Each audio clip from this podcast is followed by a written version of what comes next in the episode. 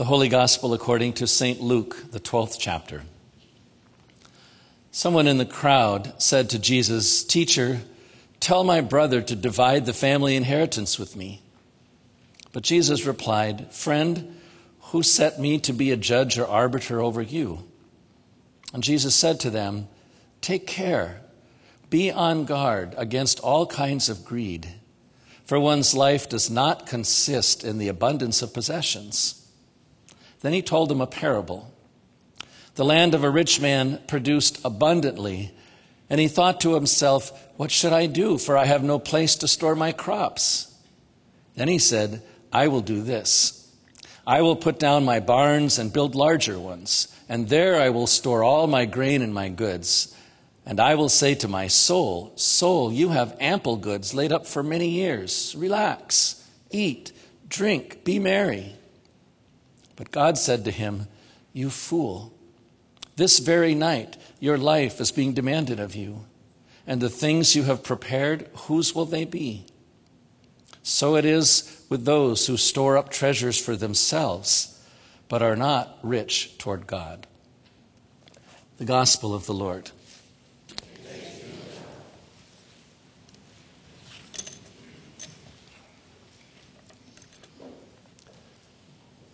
During my recent trip to Scotland, I had the opportunity to visit with a couple who belong to one of the Iona communities that follow a rule which requires high level of mutual accountability in their life together.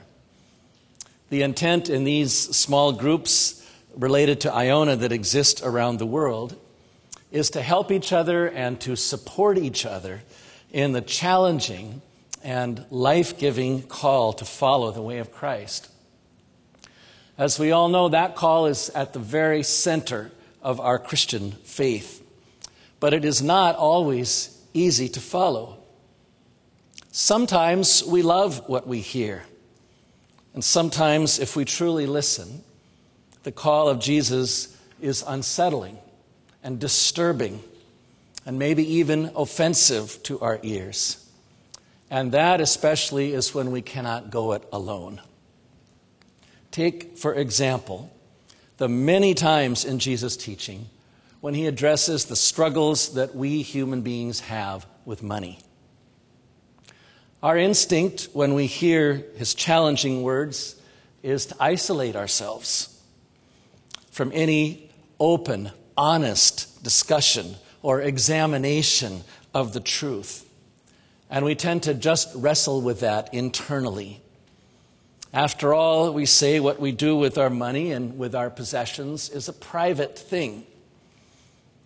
The problem, as identified by the founders of Iona communities, is that we all tend to take the easy road when we don't go public with our thoughts and feelings and experiences in important matters like this whether we are rich or poor or anywhere, anywhere in between, our relationship with money tends to be very complicated.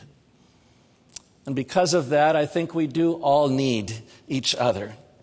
We need the support and the encouragement that we can give to each other as we seek to live out what we would consider to be healthy, gospel centered lives in Christ.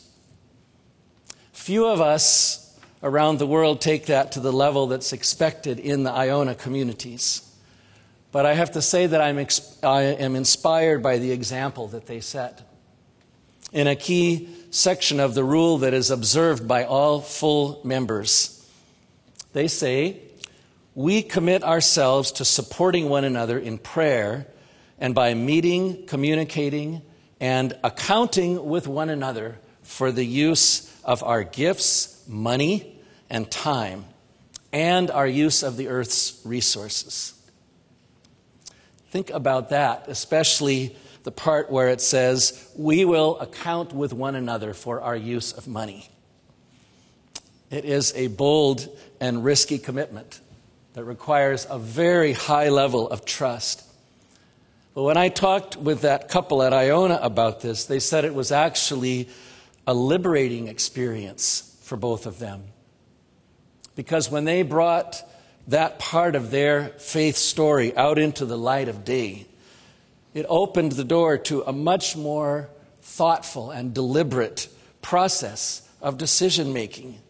And it gave them a chance to wrestle with all of those things that we might wrestle with internally in the company of kindred spirits who shared so many of the same challenges and opportunities.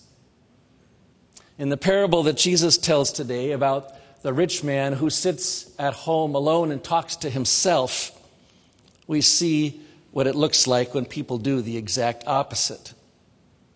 The man is not only alone, but the number of times he says I and me in one little paragraph is really amazing. What should I do? He says, for I have no place to store my crops. Then he says, I will do this. I will pull down my barns and build larger ones, and there I will store all my grain and my goods. And I will say to my soul, Soul, you have ample goods laid up for many years. Relax, eat, drink, be merry. Left to himself, the man thinks he's actually being very wise. But the sharp edge of the story comes when God calls him out as a fool. It's harsh, yes, but it is a truthful description of what happens to any of us when we isolate ourselves from others and from God and lean only on our own resources. Without the company of other people and other voices of wisdom, this vulnerable person got duped. He got duped by the same seductive lies that we hear today. On his own, he bought the lie that his possessions could somehow secure his future.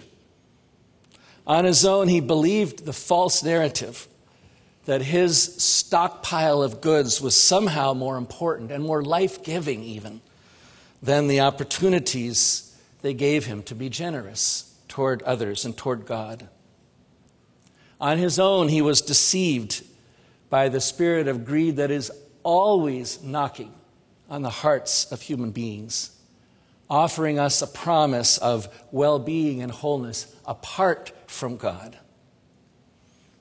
In his commentary on this parable, Matthew Skinner writes The story offers an explanation for why otherwise ordinary, hardworking people might end up existing in their own self absorbed universes. The man in the parable, he says, has chosen to live in a world of one, speaking to himself about the pleasures he can enjoy. His words reveal that no one else really matters to him.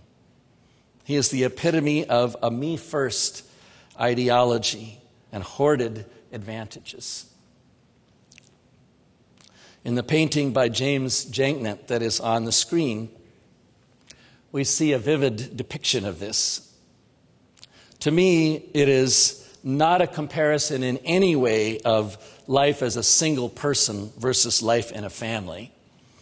Rather, I think the artist is trying to show us the difference between life turned inward on the self and life turned outward to others.